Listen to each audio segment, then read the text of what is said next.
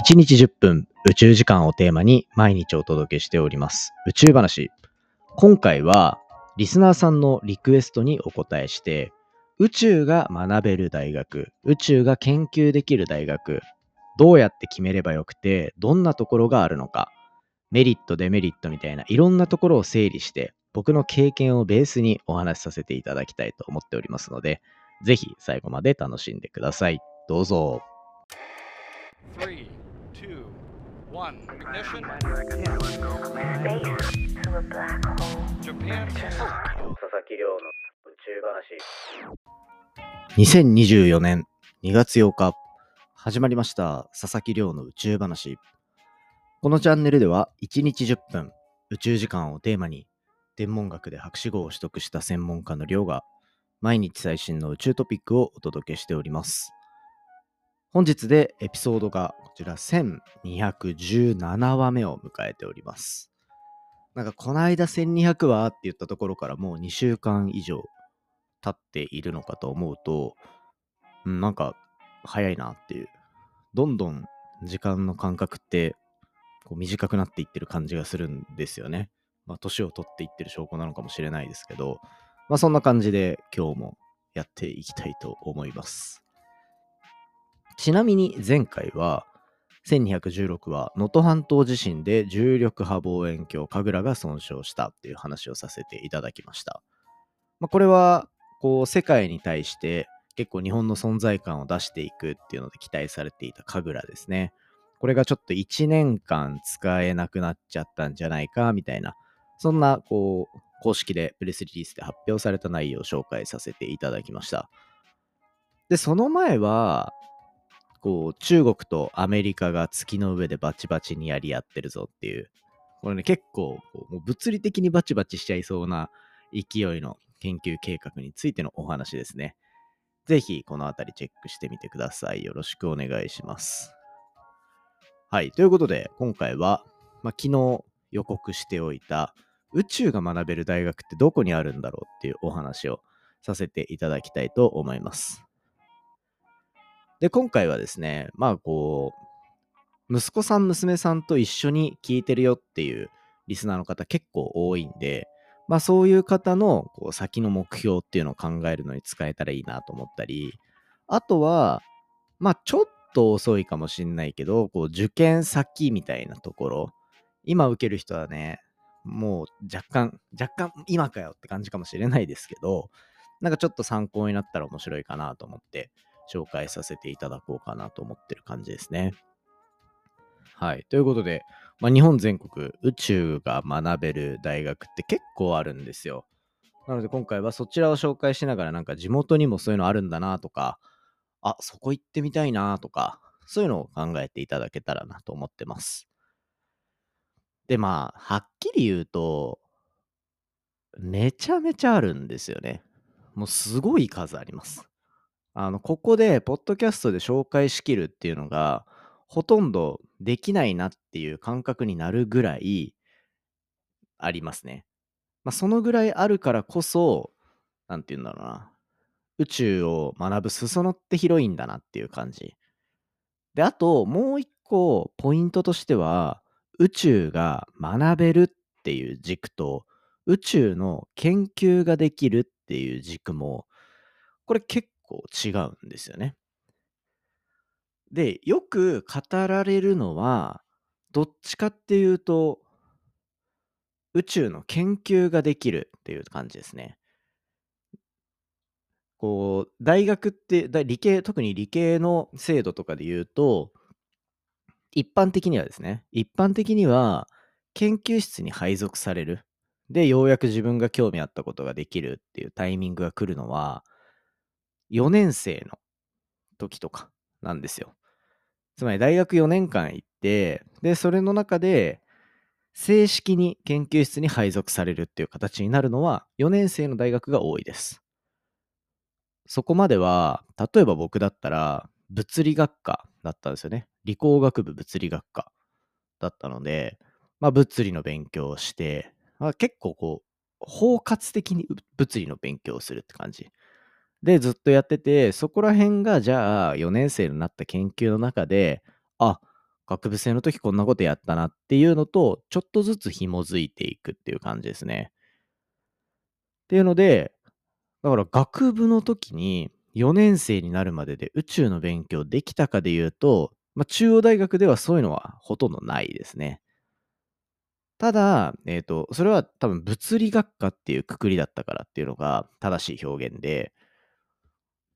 他にも、まあ、なん工学部とか理学部とかっていうふうになると多分そういう一般的な勉強が割合としては大きく占めてくると思うんですけど、まあ、航空宇宙工学専攻とか、あとは地球科学専攻とか、そういうこう宇宙とか航空とか、そういうのが入っている学部の名前になると、まあ、授業のカリキュラムには組み込まれている可能性があるっていう感じですね。だから、もし、勉強としてやってみたいなっていう人は、なんかそういう大学を選ぶのがいいかなと思います。なんかそれで言うと、まあ、日本大学とかは、航空宇宙工学とか、なんか宇宙系の専門のやつがあったりするんですよね。あとは、東北大学。東北大学も工学研究、あ、これ大学院か。難しいですね。だからそうなってくると、まあ東大とかは結構一般の授業とかであったりもしたし、ま、京大もなんかあるって聞いた気がしますね。とか、次第、でもやっぱ宇宙って関するところってなかなか少ないかもしれないですね。だからこう、授業はちょっとはあるけど、宇宙ばっかやるっていうとこは少ないっていう印象を持っておいてもらえればいいかなと思います。まあ、結局、宇宙の研究していくってなると、ベースの物理の知識だったり、化学、科学の知識だったり、そういうのを応用してやっていくので、うん。むしろ、ベースの部分をちゃんと勉強して、で、これがどう宇宙に役立つのかなみたいなのは自分で考えたり、あとはその宇宙系の研究室がある先生に聞きに行くとか、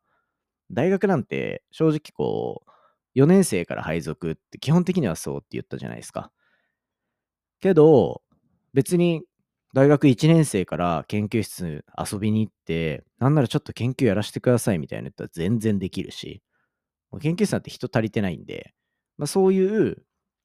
自分のこう前向きな気持ちがあれば、いくらでも早めから宇宙に関することはできるかなっていう印象ですね。で、そっから、じゃあ4年生とか大学院まで考えて宇宙の研究どうやってやるかで言うと、これめちゃめちゃあります。で、その中でどういう軸で考えればいいかっていう話をするとですね、研究室のそのメインで関わってるミッションが何なのかっていう話ですね。例えば、僕、中央大学の宇宙物理研究室っていうところなんですけど、そこにいた時は、まずその研究室、一個がっつりやってたのは、国際宇宙ステーションに搭載されてる観測装置のマキシってやつ。これの、まあ、JAXA と理研がメインっていうか、こう頭を張ってるんですけど、それの共同運用チームっていう大学が8校とかあったのかな？っていうので、そこの1チームだったんですよ。つまり国家プロジェクトに正式なメンバーとして入ってる研究室っていう感じですね。なので、そうするともうそこの研究は硬いわけじゃないですか。だから結構安心材料ですよね。で、中央大学そこにプラスして観測のチームとかもあって、で、その観測のチームは、えっと、自分たちの研究室で望遠鏡を持ってると。いうのが強みだったりするから、まあ、観測がやりたい人にも向いてるって感じでしたね。で、これ何がメリットかっていうと、まず衛星の運用チームに入ってるってなると、一番近くで衛星のデータが触れる状態にあるっていうアドバンテージがありますね。で、運用チームだからこそ出せる成果っていうのもありますね。だからまずプラスであると。普通は、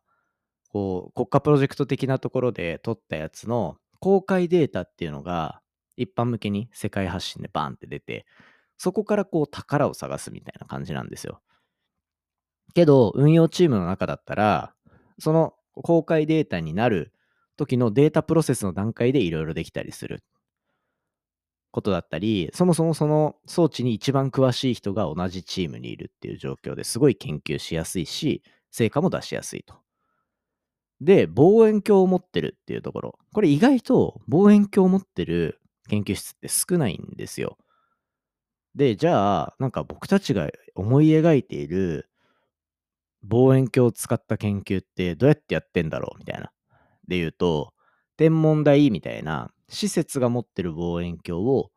ある一定の時間借りるんですよね。で、それをどうやって借りるかっていうと、こんな面白い研究ができますっていう提案、プロポーザルっていうのを書いて、で、それが受理されると、じゃあ1週間使っていいですよとか、5日使っていいですよ、1ヶ月使っていいですよ、みたいなことになると。そうやって研究進めていくので、そのプロポーザルみたいなのを書く手間みたいなのを省けるっていうので望遠鏡を持ってるのはかなり強かったりするっていう側面もあります。っていうので、まあ、僕がいたところのまずベースの話をするのがいいと思って話したんですけど、こうやって何かこう研究室の強みみたいなのが、その研究分野っていうだけじゃなくて、自分たちの管轄の中で自由に使える。まあ、自由っていうか比較的自由に使えて、内部に入り込んでるミッションがどれぐらいあるかっていうのを見ると、結構想像しやすい研究が広がってる可能性があります。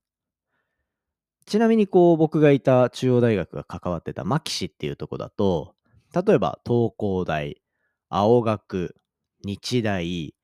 あと宮崎、大阪、でまあ、東大もいましたね。で、いや、まだ全然愛媛とかもいたし、愛媛いたよな。いた気がする。はい。とかね。そういう、結構、こういろんなところに、近いところにいて、で、そこから参加してる学生とかもいてっていうので、で、しかも宇宙系からデータサイエンティストになる人多いから、この間とかも、その運用チームで僕が、こう、当番のシフトとか作ってた時にいた2個下、3個下の子と、あのデータサイエンスの業界のイベントで僕が登壇したとこに来てくれてて、久しぶりに会ったりっていうのもあったんで、まあそういう横のつながりができるのもいいかなっていうのだし、今挙げた大学とかは、まあ普通に宇宙の研究ができると。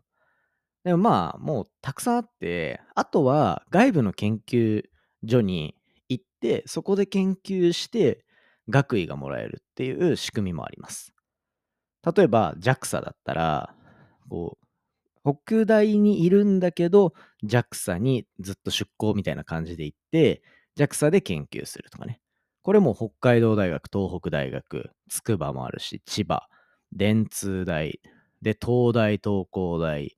ありますね。で、都市大学とかもあるし、青学、あと神奈川大学、で、北里学習院とかとかとか、もう東海理科大とかもありますね。で、あとは僕がいた理研の研究室には、理科大の学生が、あのそういう、あの所属はもう理研って、正式に理研の所属の学生っていう感じで来てる人もいました。そうだと理研もそうだし、東大とかもいたかな。まあ別の研究室ですけど。っていう感じで、外部研究所に、こう、スッと入れるような大学の受け皿っていうのもあって、そういう目線で見ると、実は宇宙の研究したいって言っても、漠然とやりたいことを考えるんじゃなくて、そういう、なんていうんですか、行く先でどんな研究ができて、どんな環境が待ってるかっていうのを想像しながらやってみると、結構いい大学の選択ができるんじゃないかなと。っていうのを考えて、ちょっと皆さん、進路とかを考えてみてください。よろしくお願いいたします。